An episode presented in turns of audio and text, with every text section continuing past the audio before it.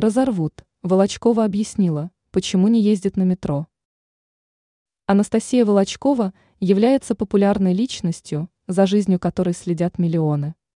Часто знаменитость посещает различные проекты, в которых делится некоторыми подробностями о себе.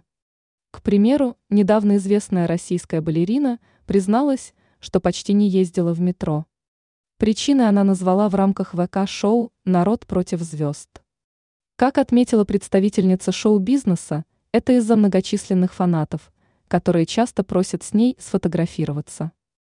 По словам звезды, она не может отказать поклонникам в такой просьбе.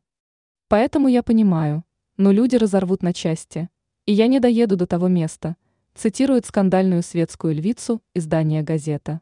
РУ. Также во время шоу танцовщица вспомнила, что была в метро один раз, но было это примерно 10 лет назад. Волочкова не могла зайти в вагон и около 40 минут фотографировалась с поклонниками.